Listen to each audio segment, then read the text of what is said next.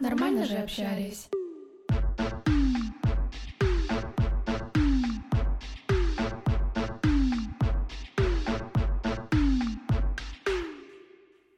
Всем привет! Меня зовут Оля Микитась, и это подкаст «Нормально же общались». Это шестой сезон подкаста, и, как вы понимаете, он будет не похож на все предыдущие. Некоторые эпизоды подкаста я записала еще до событий 24 февраля. В них не было боли, в них не было слез, в них не было тревоги, в них была жизнь, и в них было много хорошего. И я хочу, чтобы они остались в этом сезоне, как воспоминания о том, что было раньше. Но также я должна сделать эпизоды, которые мы записали уже после 24 февраля. Некоторые из них дались мне очень непросто я находилась в максимально тревожном состоянии, и запись подкаста — это было единственное, что помогло мне остаться на плаву, что помогло мне жить, работать, воспитывать моих детей. Я очень надеюсь, что этот подкаст, именно шестой сезон подкаста, будет для вас максимально теплым, оберегающим. Мы вместе, мы рядом, даже когда далеко. Спасибо большое, что вы подписались на подкаст, что вы ставите ему оценки, оставляете комментарии. Для меня это все очень важно, и меня это очень сильно сейчас поддерживает. Спасибо большое. Давайте слушать. Сегодня у меня в гостях Таня Кругликова. Таня — автор книги «Маркетинг замужества». И мы поговорим с Таней о том, что такое внутренняя опора как часть системы мира. Привет, Таня. Привет. Расскажи, пожалуйста, подробнее о себе и как у тебя вообще родилась такая тема, как маркетинг замужества, почему книга так называется, и потом мы с тобой перейдем к такой, наверное, самой важной, основной нашей теме этого выпуска, поговорим про то, что такое внутренняя опора для тебя и внутренняя опора для меня. Огромное спасибо за приглашение. Я на самом деле очень рада сегодня с тобой поговорить как о маркетинге замужества, так и о кусочке, о небольшой, эм, о небольшом звене, я бы так сказала. Мы с тобой договорились, что это будет называться внутренней опорой, потому что актуально на самом деле и то, и другое, внутренняя опора сейчас в настоящее время особенно. Вот, поэтому спасибо тебе за возможность говорить на эту тему, быть у тебя в гостях. Я, когда вот э, задают вопрос, э, кто ты? Я, конечно, прежде всего женщина, потом я жена, мама, и в конце я маркетолог. Маркетолог, э, наверное, самую самую большую часть моей жизни, почти 20 лет, и в, в маркетинг я попала по зову души абсолютно точно, потому что первое мое образование я инженер, я закончила, и я подумала, боже мой, чем я могу заниматься? Я не хочу работать инженером. И так, как обычно у нас, случайно, да не случайно, я открыла для себя маркетинг э, и, и такая, что? Боже, как это интересно. И затем начала работать. Моя первая работа, она была в маркетинге, такая настоящая. Потом я доучивалась и в России, в МГУ, и в Лондонском университете маркетинга. И могу сказать, что в маркетинг я влюблена, потому что маркетинг может объяснить и обусловить все сферы нашей жизни, какую бы мы ни взяли. И мне очень нравится суть, логика и структура маркетинга, в которую можно положить на самом деле все. Это я, знаешь, так плавно подвожу к маркетингу замужества. А как вообще такое может быть? Потому что маркетинг замужества существует, ну, уже полтора года, как такое некое явление. И, конечно, вызывает сначала вопросы. Ну, в смысле, о чем это вы? Это как будто бы мне что нужно придумать, как продать себя замуж? Да-да-да, это первая реакция, а что вы предлагаете женщину продавать, но приблизительно так. На самом деле и в названии маркетинг замужества есть такой эффект маркетинга, эффект э, такой, который крючочек цепляет и вызывает интерес. Тут тоже есть определенная задумка, да, в этом во всем. Но я на самом деле про любовь, про любовь и про любовь. Весь мой проект про это. Отношения могут быть какими угодно. Они могут быть зарегистрированы в э, ЗАГСе, они могут быть подтверждены любым ритуалом, любой религией, вообще как угодно. Они могут быть там мужчина и женщина на бумажке распишутся и подарят друг другу как бы по половинке, и для них это будет свое подтверждение любви. Я не про ЗАГС, конечно же, а про то, что мы парные существа, не побоюсь этого слова, мы, мы рождены для того, чтобы в партнерстве продолжать жизнь на Земле. И мой параллельный путь, параллельно развитию профессиональной карьеры был как раз о том, что я вот себе пару искала, искала, искала, искала. И много было и трагических, может быть, в моей жизни ситуаций, и каких-то таких отношений, которые меня растили, развивали, трансформировали. И я все задавалась вопросом, ну, ну почему так, ну почему так? И в итоге только в 35 лет я встретила, мне сейчас 40, своего будущего мужа, у нас родился ребенок, мы счастливы. И, в общем-то, все эти лет 15, пока я задавалась вопросом, почему у меня не складывается, ну что со мной не так? И вот это вроде, и вот это, ах, да, вот этого же нет. Я находила каждый раз в себе вот эти вот штуки и копала, копала, и вот эта вот мысль, это надо написать про эту книгу. Вот как выходить замуж, про это точно надо написать книгу. Но это про то, что книга стучалась ко мне, так вот она такая мне, ну, такие зацепочки, что когда-то, когда-то ты все равно ее напишешь. И на самом деле, я когда встретила мужа, вышла замуж, счастливая, в гормонах, в эйфории, вот у меня появился ребенок, я на самом деле про все это забыла. Но друзья мне напомнили, и когда я писала посты на Фейсбуке, Тань, ну уже напиши книжку. И тут я вспоминаю, и вот сейчас подведу к тому, откуда все-таки маркетинг замужества. А, мы были в Юрмале, я катала коляску с ребенком, и вдруг меня осенило. У меня так срослось, что все, что я делала все эти там 15 э, лет, я на самом деле, вот моя профдеформация, она вела меня к моему счастью через э, нормальный такой бизнес-подход, через определенные действия. Ну и потом я, в общем, а, села и написала книгу, писала ее где-то год с маленьким ребенком. В итоге книга родилась, ее прочитали уже очень многие женщины и, конечно же, благодарят меня. Если суммировать, то это, с одной стороны, про бизнес-подход, про наш современный мир, про то, как мы понимаем, как решать вопросы, как идти по жизни, как принимать уроки, как трансформировать себя и расти. В общем-то, там как бы про все ну, в оболочке маркетинга. Поняла. Я ознакомилась с твоей книгой, я ее прочитала перед тем, как готовилась к записи к нашей. И ты знаешь, я, конечно, замуж не собираюсь, и хотела сказать, что эта книга совсем не про замужество, да, то есть все, как ты сказала, на самом деле так и есть. Она больше про женщину и ее вот это место, ее силу в этом мире, о том, как, как стать счастливой. Да. Да. Давай э, с тобой побольше поговорим про нашу основную тему, про внутреннюю опору. Сейчас такой период в нашей жизни, я бы, наверное, сказала, что у большинства из нас, когда внутренняя опора подшатнулась, когда потерялись ориентиры, когда горизонт планирования один день и вообще жить, скажу по себе, довольно-таки страшно. Ты вроде выстраивал, выстраивал себе цепочку, ты видел цель, не видел препятствий, и потом в один день все это схлопнулось. И, например, вот скажу по себе, две недели назад я не знала, что сегодня я окажусь там, где я окажусь. А я проснулась сегодня в Тбилиси за окном снег, крыши старого города. Могла ли я подумать об этом две недели назад? Нет, совершенно не могла подумать.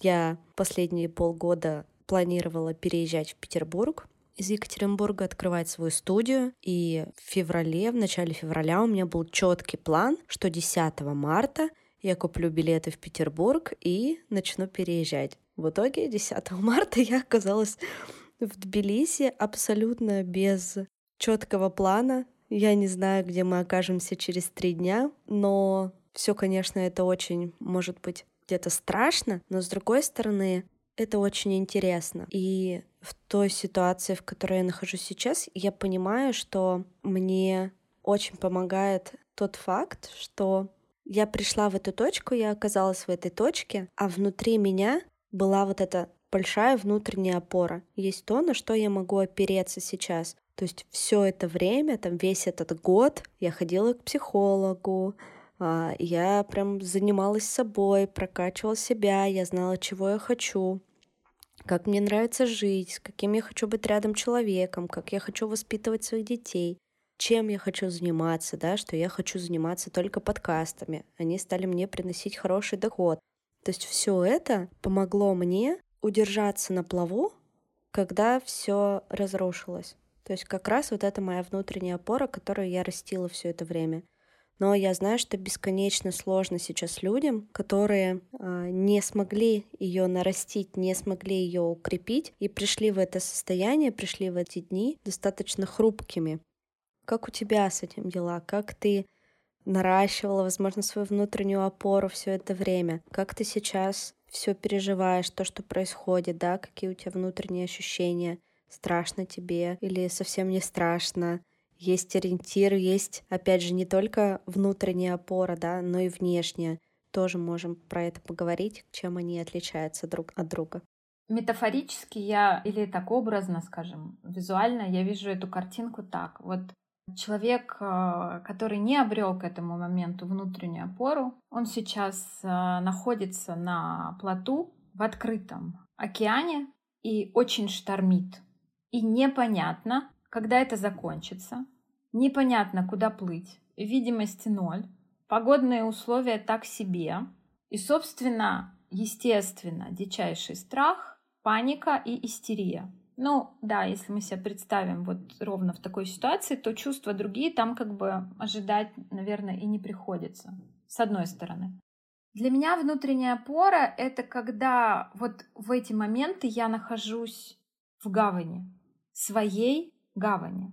Это то, о чем ты сейчас в том числе говорила. И я потом еще вот аналогию с маркетингом приведу, но сейчас не хочется уходить туда, хочется остаться вот внутри человеческой сути. Я знаю, кто я, я знаю свои ценности, я знаю, что для меня важно. Я знаю, что есть правда.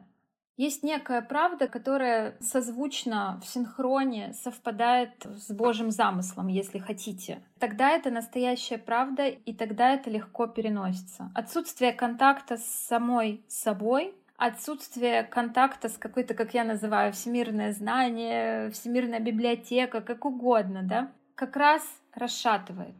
Или просто нет возможности прийти в покой, потому что я не понимаю, кто я, я не понимаю, чего я хочу, а вообще зачем я все это время работала там, где я работала, ради чего, а почему я жила и живу с этим человеком, ну как бы жили и жила. Не суть, как раз про то, что нет нахождения в своей вот этой вот личной, тихой гавани. И действительно вокруг штормит реально. Мы как бы вот новости открываем, еще что-то, там вот это сразу такое вжух, куда сносит. Но когда я опускаюсь в себя, в свое сердце, реально соединяясь со своими смыслами, то становится достаточно хорошо и спокойно. И вот эта внутренняя опора про то как раз, а, чтобы не врать себе, чтобы признаться себе, чтобы уже перестать делать то, что ну вот вообще как бы не доставляет удовольствия. Этим можно заняться в любой момент. И так интенсивно сейчас, на мой взгляд, это как раз для того, чтобы уже люди переставали себе врать уже переставали заниматься чем-то внешним, вот этим обсуждением чего-то вместо своей жизни. Смысла уже в этом никакого нет. А если я маркетинг приведу, вот станет еще более понятно. Если мы возьмем бренды, известные бренды, понятные нам бренды, то у каждого из этих брендов есть уникальность и индивидуальность. И этот бренд ни с чем не перепутаешь, как визуально, так и с точки зрения наполнения. А наполнение здесь — это и ценности, и то, для кого этот бренд, и то, почему этот бренд существует, и что он несет, и что хорошего людям он приносит, и какую пользу. То есть все понятно. Мы берем бренд, его разбираем по косточкам, и там есть полная прозрачность для чего, для кого, и это когда мы говорим об успешных больших брендах. Когда женщина приходит в полное понимание своих ценностей, кто я, признает и принимает свою идентику, визуальную, внутреннюю, ценностную, свои хобби, люблю, не люблю, вот реально все становится на свои места. И, это залог успеха, это я в своей тихой гавани. И трава не расти вообще, пусть что происходит там, неважно. Я иду своим путем, и я дойду, потому что я все про себя знаю, чего хочу, тоже знаю. Сейчас произойдет, да, большая переоценка ценностей, но я все равно не могу сказать, например, что я прям вообще, знаешь, меня ничего не беспокоит, да, вот ты как сейчас там закончила, все, типа, я знаю, чего я хочу, все, что внешнее, типа, меня не беспокоит, ни никаким образом меня не трогает. Нет, меня все это трогает, меня это беспокоит, меня это страшит, но благодаря тому, что во мне вот эта опора есть, я учусь держаться, я учусь работать с этим. Понятно, что, например, первую неделю мне было очень плохо. Я не могла ни есть, ни пить. Я, по-моему, не могла даже вспомнить, когда я мылась последний раз. Представляешь, то есть настолько было мне плохо. И после недели в таком состоянии мне пришлось собраться ради себя, ради своих детей, то есть успокоиться, прийти в себя и начать думать, что мне делать. И когда мы приняли это решение уехать в Тбилиси, то Ключевым, наверное, моментом был тот вопрос, который я себе задала. Вот у меня одна моя жизнь, не будет у меня другой никакой жизни. Хочу ли я ее сейчас прожить в России с теми перспективами, которые уже просто в обозримом будущем нас ждут? И я поняла, что нет, я не хочу. Я не для этого столько работала, я не для этого училась. Я хочу жить полной жизнью. Я не хочу отказываться ни от каких благ, потому что нам все позакрывали. Не хочу. Да, я знаю, что мне будет очень сложно в новой стране, но там я буду чувствовать себя свободно. А дома я, к сожалению, не могла чувствовать себя свободно. Но ты и страну, и город еще такой выбрала прекрасный. Тбилиси — это моя любовь, а, Грузия — это моя любовь, и у меня, мне кажется, одна из сильнейших трансформаций случилась в Тбилиси. Я оттуда вернулась совершенно другим человеком, и несмотря на то, что это был отпуск, я помню, что я просто не узнавала себя от того, как я кайфовала от жизни, от каждого момента прожитого. Я просто в Москве, мне кажется, еще меня догоняла. Не знаю, сколько времени. Я просто ходила, жила, танцевала и пела. Я понимаю, что ты говоришь сейчас в контексте России, но при этом у меня, знаешь, есть э, такая позиция, что мы едем все-таки не от чего-то, а к чему-то. Как бы там ни было, есть точка, куда мы хотим и чего мы хотим. И вот в этом месте я настолько четко понимаю, что там можно получить, взять, привить детям. Поэтому ты невероятная молодец на самом деле, что выбрала для себя именно это место. Спасибо. Да, я три года назад, как раз ровно в марте, была в Грузии со своей подругой, и я помню, насколько мне здесь было хорошо. Действительно, я, мне кажется, с первого взгляда влюбилась вообще во все, что здесь происходит, и в людей, и во все, что вокруг. И когда мы принимали решение, отчасти, да, я уже знала, куда я еду и что меня там ждет. Давай больше, наверное, вернемся к внутренней опоре. И я знаю, что хотела у тебя спросить, как это взаимосвязано с любовью к себе, да, вот с этим пресловутым выражением «любовь к себе». Как это взаимосвязано? Ну, есть вот простая истина, вот простая, такая вот примитивная. Вот насколько мы любим себя, настолько мы позволяем миру и людям любить себя. Это просто про то, как мы разрешаем себе вот эту самую любовь ощущать в жизни. И когда у нас есть внутренняя опора, или, или знаешь, это в обе стороны работает. Когда я люблю себя, у меня есть внутренняя опора, потому что я знаю, что я даю себе заботу, я знаю, что я даю себе понимание, принятие всего. Я себя не критикую. Нет более жестокого человека к нам самим, чем мы сами. Никто жестче нас самих не песочит, э, чем мы сами. Если проанализировать, то это действительно так. И когда мы даем себе вот это вот трепетное отношение, ну да, я сейчас чувствую это, ну да, я выгляжу сейчас так, но это как раз про уверенность в проживании момента и жизни. Да, я проживаю это сейчас так. Да, мне вот так сейчас хорошо, но я себя люблю, лелею и принимаю такой, какая я есть. А еще знаешь важный момент, то, о чем я как раз в последней главе книги говорила, про точки опоры, в том числе те самые силы можно называть их как угодно. Вселенная, божественные силы, Бог, э, как угодно. У каждого это свое, свое понимание. И когда мы в том числе находим точку опоры там и понимаем, что о нас позаботится Вселенная, мы в безопасности, что в целом меня этот мир любит и все у меня будет хорошо, это тоже дает определенную уверенность. И когда мы ощущаем себя частью вот этого чего-то большого, необъяснимого, да, мы как бы и относиться к себе начинаем по-другому. Ну я же часть этого всего. Ну как я могу над собой так издеваться вообще собственно? Ну Разве это можно? И еще такой мой личный инсайт, и вот эту вот тему книжек перечитала, мусолила, столько практик. Где же на это любовь к себе, боже мой, ну как же ее ощутить, что надо делать? И вот это вот столько всего, еще больше вот этих мыслей было на эту тему. И вот рождается у меня дочка. И в какой-то момент я ее кормлю, и на меня спускается озарение.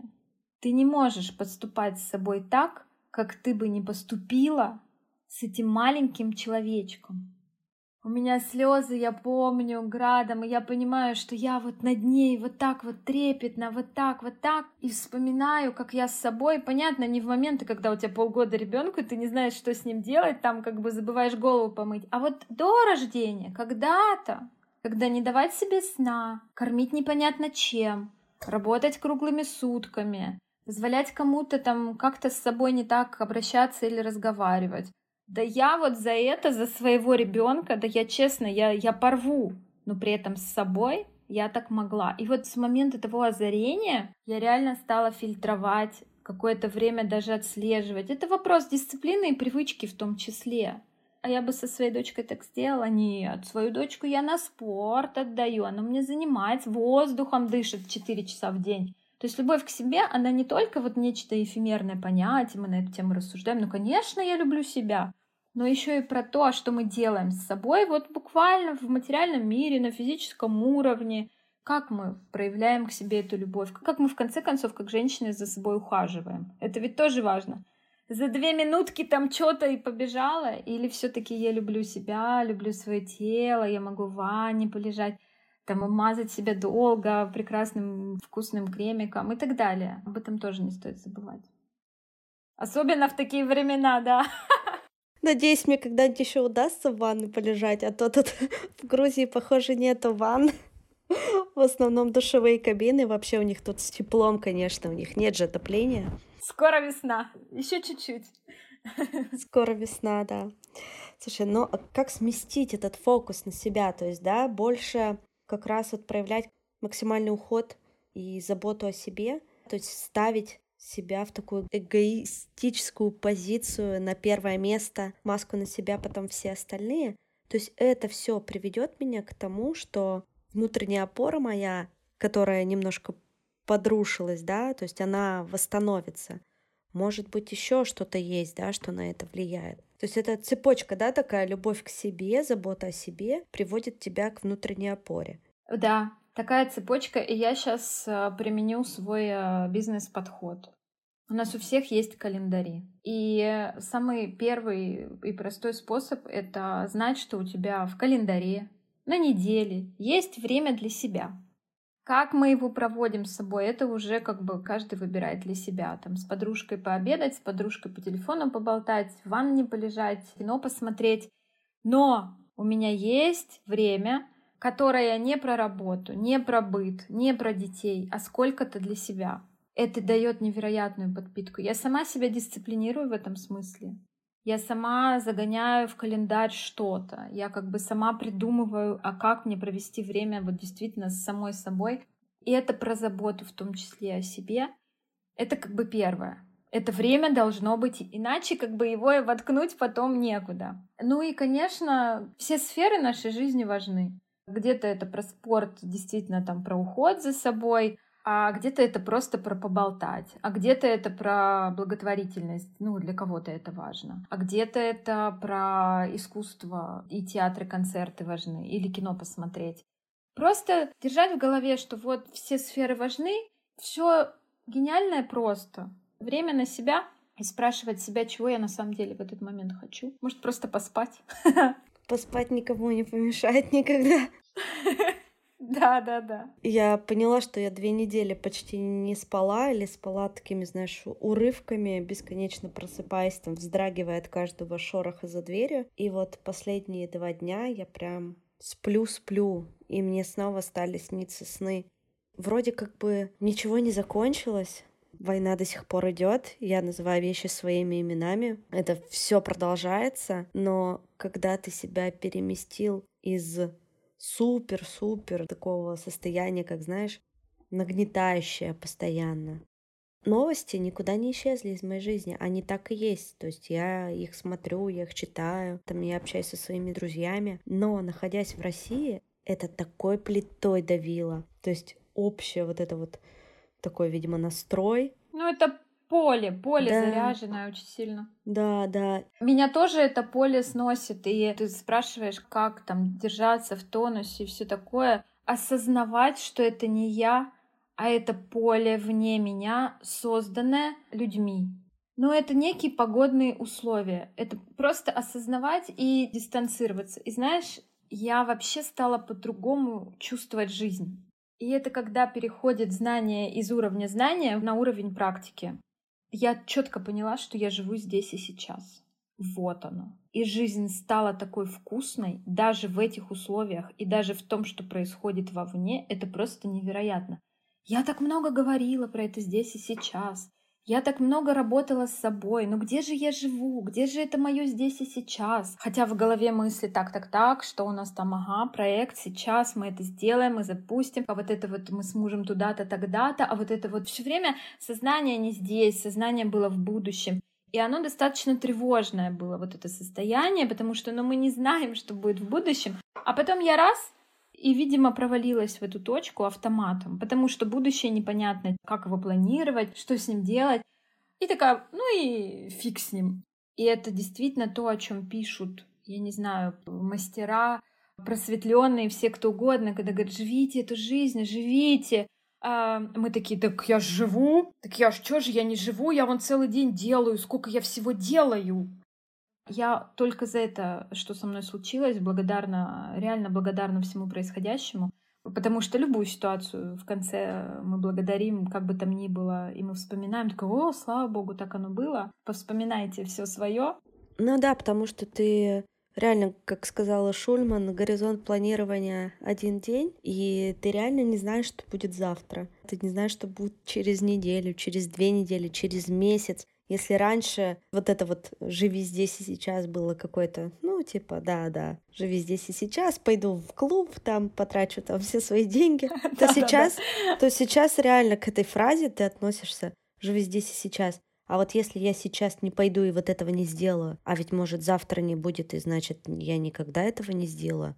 А если я не позвоню там своему близкому другу, не скажу, что я люблю его, то завтра я, возможно, не смогу уже этого сделать. Ценность момента и ценность жизни из этих событий, наверное, достигла своего пика. Я часто рассказываю о том, что у меня есть татуировка на руке. Нет лучше времени, чем сейчас.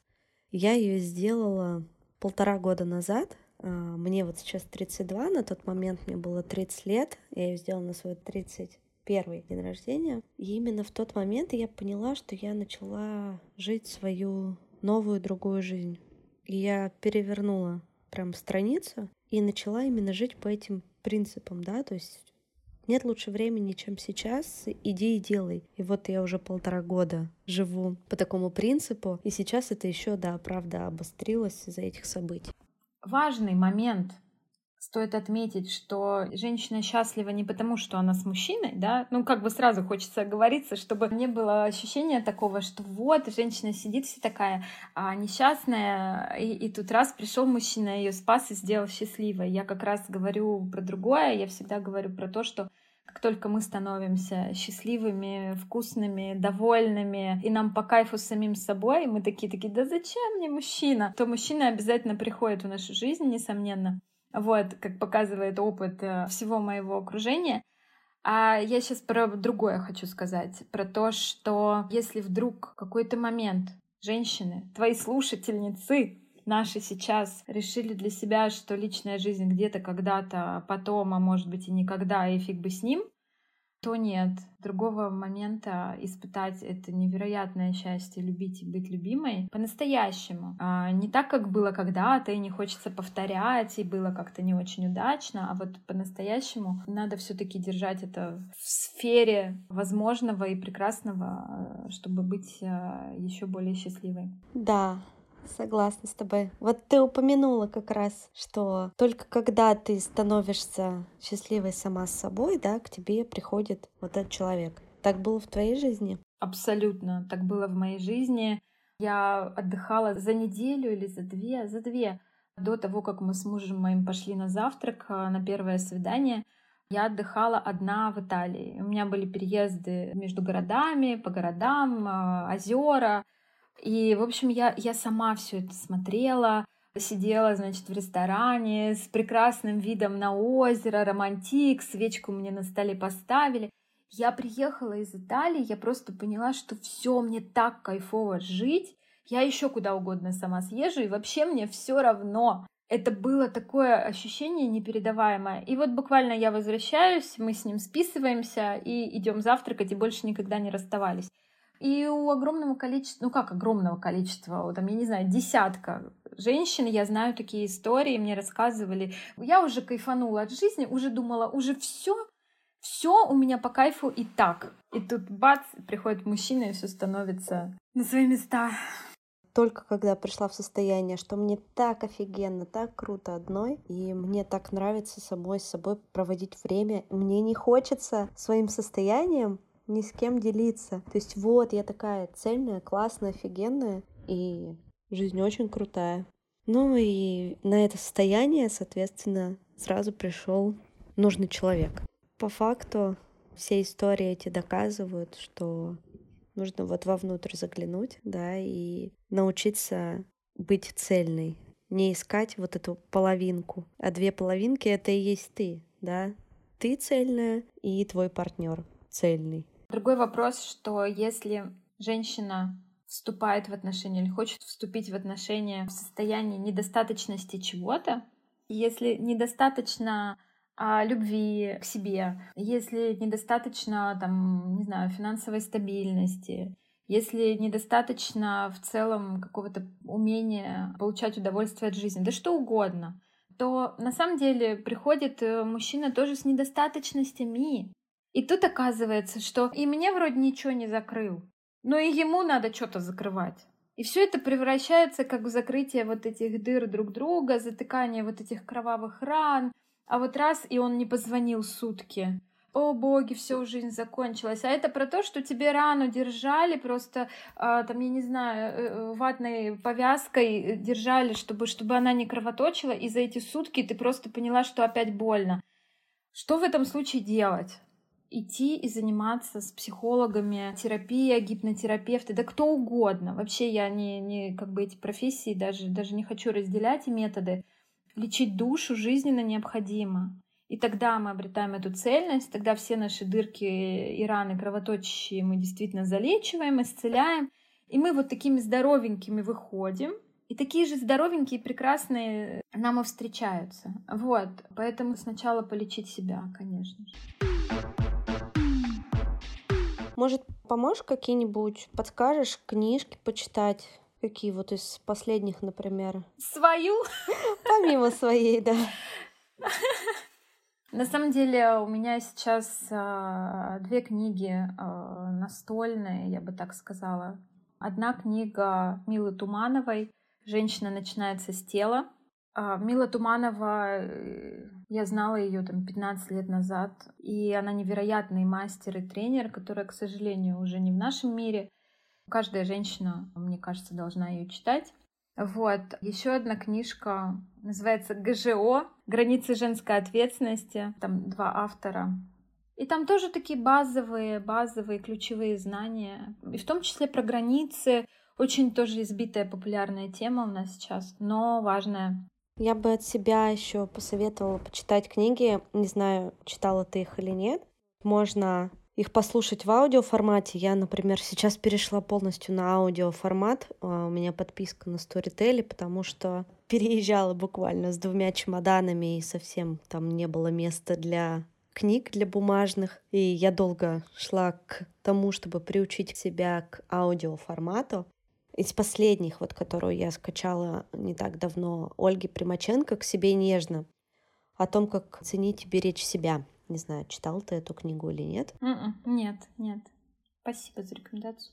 И еще книга, тоже она не так давно вышла, Элины Дейли «Пока мне не исполнилось 30». И из последних тоже очень классная книга. А, Герой книг на приеме у психотерапевта. А не читала такую книгу? Нет. Там на обложке такой мальчик, похож на Гарри Поттера в очках и с шрамом. Вот тоже классный, интересный формат. Но у меня в основном, видишь, все книги по психотерапии, заботе о себе.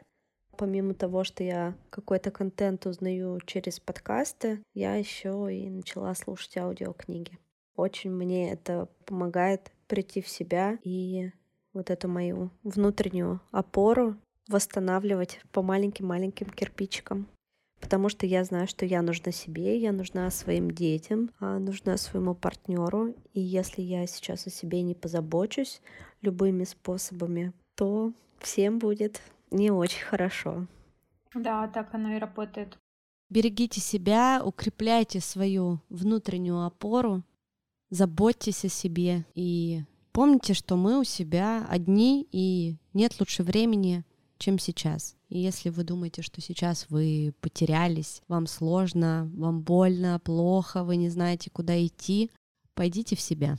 Спасибо, что послушали этот эпизод. Подписывайтесь на подкаст на разных площадках. Apple Podcast, Яндекс.Музыка, Castbox и Spotify, а также других альтернативных площадках. Не забывайте оставлять комментарии, ставить звезды к подкасту. Это очень важно для его продвижения. В описании к этому выпуску также будет ссылка на мой телеграм-канал и на мой инстаграм.